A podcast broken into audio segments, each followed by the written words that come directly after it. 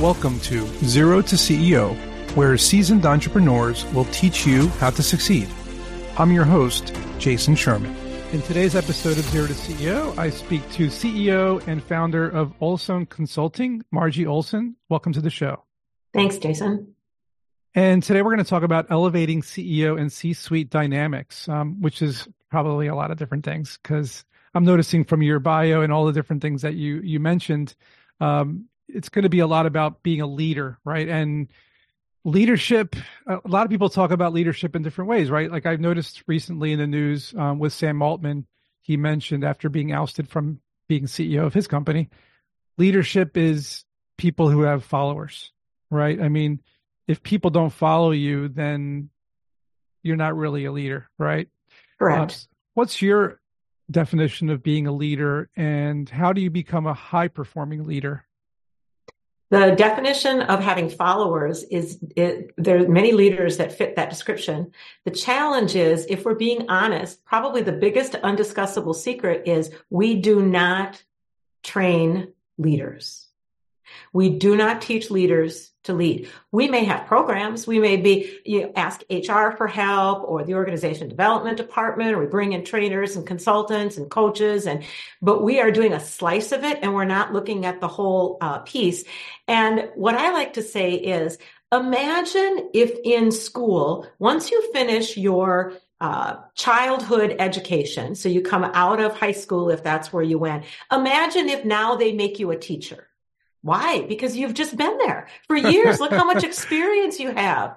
But we don't hire our accountants that way. And we don't hire our lawyers or our medical people or our supply chain experts. We don't make them learn on the job. And by the way, if you learn on the job, you're learning from people who also didn't learn how to be a leader. So I was in corporate America for decades and I saw the same issues over and over again. So I went back to graduate what, school and what were those issues? So they are that leaders are followers are not following the priorities and goals that the leader has. So they might be following the leader, but they're going back to their day job or their night job and they're doing their own thing. Mm. And when it's a leadership team and you've got, let's say seven leaders that each represent a, a team in the organization, they're going back and leading them to row in a different direction.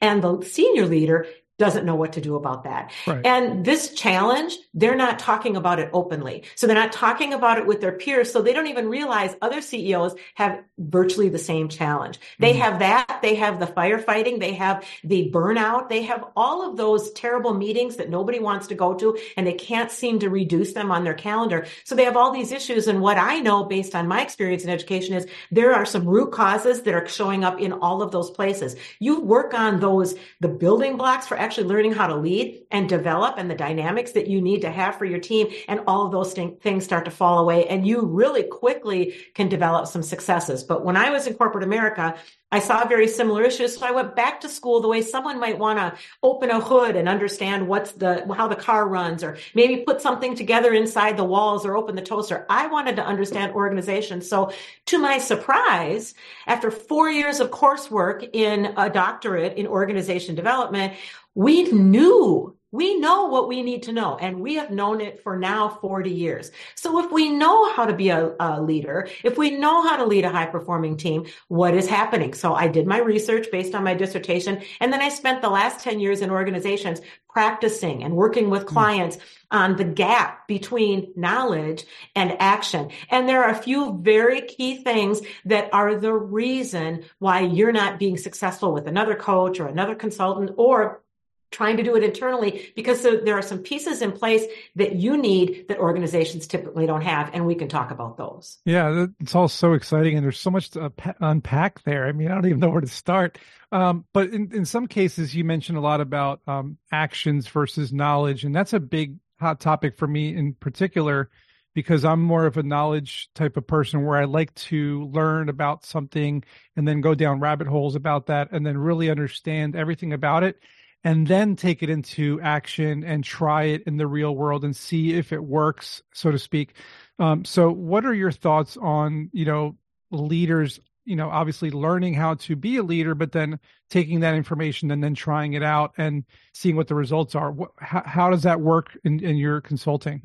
So when I develop Top Team Accelerator, it's a, a, an approach that has the building blocks and they're the building blocks in sequence. So you can be a person who likes to learn a lot of knowledge and you can have that style and you can have one of your colleagues or your direct reports has a very action oriented approach. And then you just figure out together how we work best. So the first thing we do, so the four pillars are called teamwork, commitment, which is clarity and alignment, accountability, which is about the operations, and then performance, which is about metrics and practice. And so the first thing we do is teamwork. And in there, we people, the leadership team develops trust and collaboration and they become a cohesive group. But we don't go after trust. Mm. We don't go after collaboration. We do some assessments. We, we want people to know themselves and know each other. So we're actually growing their self-awareness by doing the things that we're doing without shining a light and saying, you know, some people have more self-awareness than others.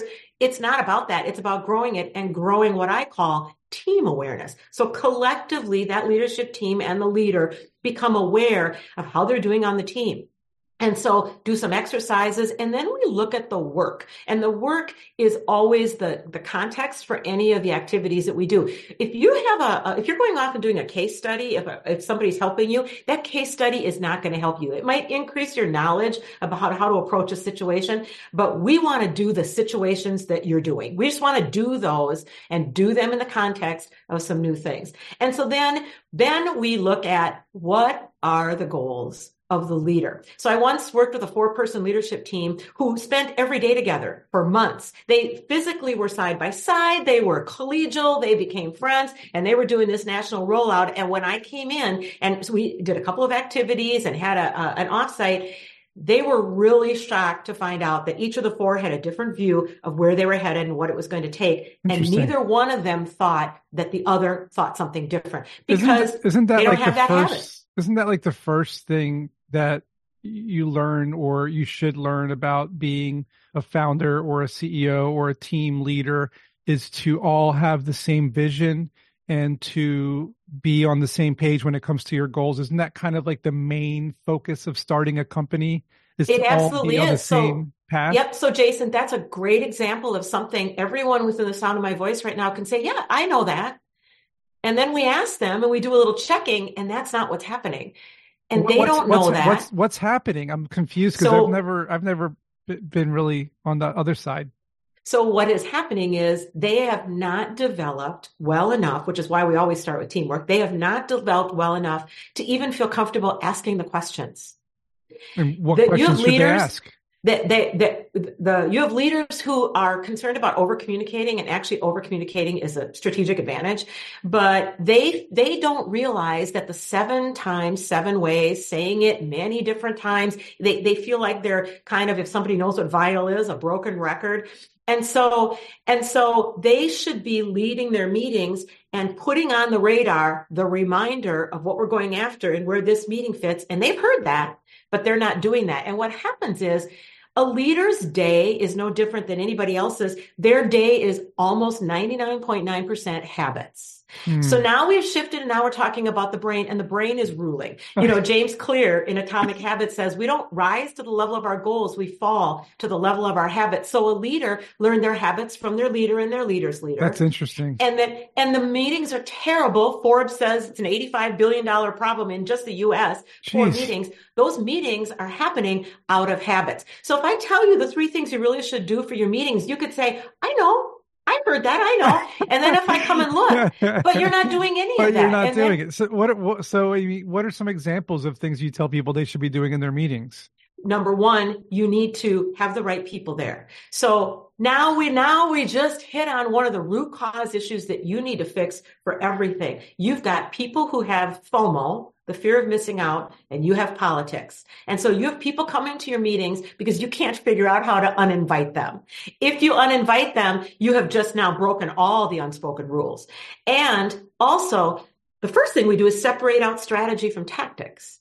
And so you have your tactics, which are getting, keeping the doors open and getting the, the operations going and going and going but you're not solving your workforce challenges or opportunities in the day to day tactical meeting, which is why you always have fires. And you're also not solving those fires because someone brings up strategy. So when you separate out strategy and tactics, and then make sure you have the right people at the right time for each of those conversations. Number two, when you start the meeting, you have an agenda and people need to already have known the agenda. But one of the habits I ask people to change is don't start your meetings with, Hey, what else should we have on the agenda? Some leader thinks that's they're being empowering or they're being kind or, or they're being strategic. There might be a bigger issue than what we were saying. Well, guess what you've just done? You've just completely disassociate um, yourself with the knowledge and the wisdom you heard before that you have to have the right people in the meeting and they have to be prepared with information to come and have those conversations. If you start adding to the agenda, now you don't have that. Number three, you make sure that everybody can see what the uh, what you're capturing during the meeting and it doesn't have to be the conversation it's merely the decisions questions that need follow up, and any actions that we're committed to. And then you always stop five minutes before. And everyone has this as a goal and really struggles to do this because they have to be disciplined and get everybody else to, to be disciplined. You stop five minutes more and you say, okay, I'm going to show you whether it's in person on a wall or it's on your desktop and you or somebody else has been capturing it. Here are the two decisions we made. Boom. Here are the three questions that we have that we need to follow up on. Here are two commitments that people have. Uh, and invariably, while you're saying those, you don't even get to all those because someone says, no, that's not what we decided. And right there is your opportunity. And that's great. This is a mm-hmm. positive development. You've just now had a different view. Now you need to schedule another meeting or use email or have a one on one. This is where it all goes haywire. And this is why meetings then just, people just dread them and say, see, that happens. There's nothing we can do about it. Once you start implementing the few things that I just said, separating out strategy and tactics and starting with an agenda that doesn't change, having the right people for the right time, for the right conversation, uh, everybody stays on track with what we're saying in the meeting, and then you stop five minutes early to review it. Once you start doing those a few times, all of a sudden productivity shoots up and you can actually remove meetings from your calendar. Right. By the way, those recurring meetings, those need to go. The, yeah. the, there is a reason to have a recurring meeting. So everybody be honest about that and make sure that you have the right people at the right time and you're using the right tools and processes to have that happen. But all the rest, people are just coming waiting to see what someone's going to say. That you're paying them to be in a meeting where they're not adding value. Once you develop the discipline, reduce the amount of meetings, guess what you've just done? You have freed up time and space for getting at great opportunities that you've been missing or solving the five generations in a workplace problem or figuring out what to do with remote or hybrid or in person. You can't even really do that justice or get to that because you're too bogged down in the day to day. And you say, well, we can't fix that because nobody can. Well, you can. Right. You just need time and space and the collective creativity of the people you have there. Yeah, it's funny you say that about reducing the meetings. Uh, at some point, we were having meetings in, in my company like at least twice a week these like 30 to 40 to one hour meetings uh, of just like kind of teaching, onboarding, ask, answering questions, trying to make sure everyone's on the same page on a regular basis. Mm-hmm. And it started to get really kind of tedious and like time ah. consuming. And sometimes the meetings would go on longer. And then as people started to, I guess, learn everything and get on the same page, and like you mentioned, the productivity started to go up um, and we did always do the recaps at the end. We always did that, and then we typed it out and sent it over as well. Now we don't really have any meetings. Now it's more like if somebody needs help, um, then I do a one-on-one. If somebody, if if there's a new initiative that we're launching, we definitely do a, a team-wide meeting, but we keep it short, 15 minutes tops. Tell them the information, answer questions, and then we're done. That's it's, it's that's fantastic. So now, what better. I'm hearing from you is that you worked with the brain and you led your brain. So the way the brain works is you can learn all this knowledge that we're talking about, but the brain says, whatever. I am too busy keeping you alive. I am being on target for the, the opportunities. I'll get back to you. And then it just keeps moving. But then you go to a class and then you have a meeting about it. And then you start changing how you do your meetings. And pretty soon the brain leans in and says, fine, I will be a part of this. It sounds like this is important and it will start to commit it to memory. It's one thing to quote unquote learn something by just being exposed to it, but you haven't committed it to memory, which they say so much of what we learn in a classroom is, is um, leaves not because the classroom is the problem, but because we have to turn it into memory. And then now you have developed these habits and the people in that meeting, some of them have developed those habits. So nobody's balking anymore. Right. Nobody's, um, uh, trying to hijack or trying to, uh, you know, um, get in the way of your success. You now imagine if there are 30, and I'm not exaggerating, 30 different leadership capabilities and processes that you follow that same way of having the knowledge, putting it into, you know, making decisions about how that, what that means for you, practicing, having a coach be able to monitor and give you some more information. Let the things that fix immediately ride because they're going to, and that's fantastic. But then you might have a couple things that don't take right away. Maybe politics is an issue that you have to deal with more. No, I can't uninvite this person. Okay, let's work on that. But imagine 30 of these different capabilities that over several weeks or months, you have just now changed, developed new habits that others have, discipline and an approach that you now start to have a lot of wins. And I once had someone push back and say, Oh no, you can do this in a couple of weeks. No, you can't because you would have already. Yep. You've done many things for a couple of weeks. What we're talking about is I don't want to do any more of these changes and have them just uh, evaporate. I don't want to, I don't want to um, compromise the integrity or the reputation of my leadership by continuing to tell my people I need to do A, B, and C, but I'm not doing it in a way that helps you actually learn it and turn it into action. Let us be disciplined about it, but use the brain the way it's designed instead of trying to fight it. Love it, Margie. That was fascinating. So much information in one episode. Where can people find out more about you online? So I'm on LinkedIn, Margie at, and it's Margie Oleson, O-L-E-S-O-N. There's a silent little E in there. And then uh, my website is www.oleson, O-L-E-S-O-N consulting.com. Lots of free resources out there, a case study where these different pillars were brought to life. And then I do post every day on LinkedIn, uh, free resources, articles, and videos so you can get a lot more information about this work. Awesome. Thanks, Margie. Hope you guys learned something. Oleson-consulting.com for more information, and we'll see you guys in the next, next episode. Hope you enjoyed the episode. If you learned something today, please support this podcast by subscribing to it, sharing it with your friends, and leaving a five-star review. You can learn more about me at jasonsherman.org, where you'll find information about my book, also called Strap On Your Boots, available on Amazon, as well as my course called Startup Essentials on Udemy or Skillshare. I'll see you at next week's episode.